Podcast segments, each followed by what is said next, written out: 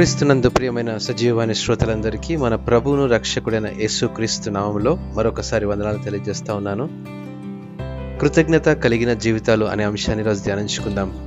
ఆత్మీయ జీవితంలో నైపుణ్యత మరింత పెరగాలని సూజన్ ఒక పాత్ర తీసుకొని తన రోజువారీ జీవితంలో ఏ సందర్భంలోనైనా దేవునికి కృతజ్ఞతలు చెల్లించాలనే ఆలోచన వచ్చినప్పుడల్లా ఒక చీటీ రాసి ఆ పాత్రలో జారవిడిచేదంట.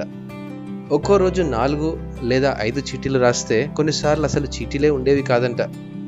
రోజులు గడిచాయి నెలలు గడిచాయి. ఓ రోజు సాయంత్రం ఆ పాత్రను ఖాళీ చేసి ఆ చీటీలన్నింటినీ చదివింది.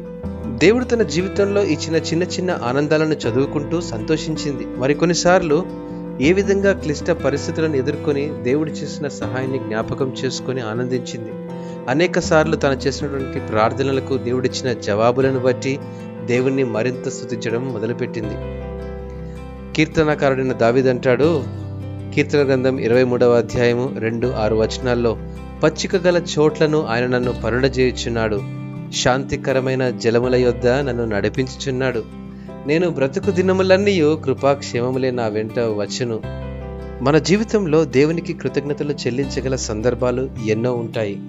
అవి చిన్నవైనా పెద్దవైనా ఎటువంటి పరిస్థితుల్లోనైనా దేవుని స్థుతించే జీవితాలు బ్రతికినంత కాలం కృపాక్షేములే వెంట వస్తాయని గ్రహించాలి.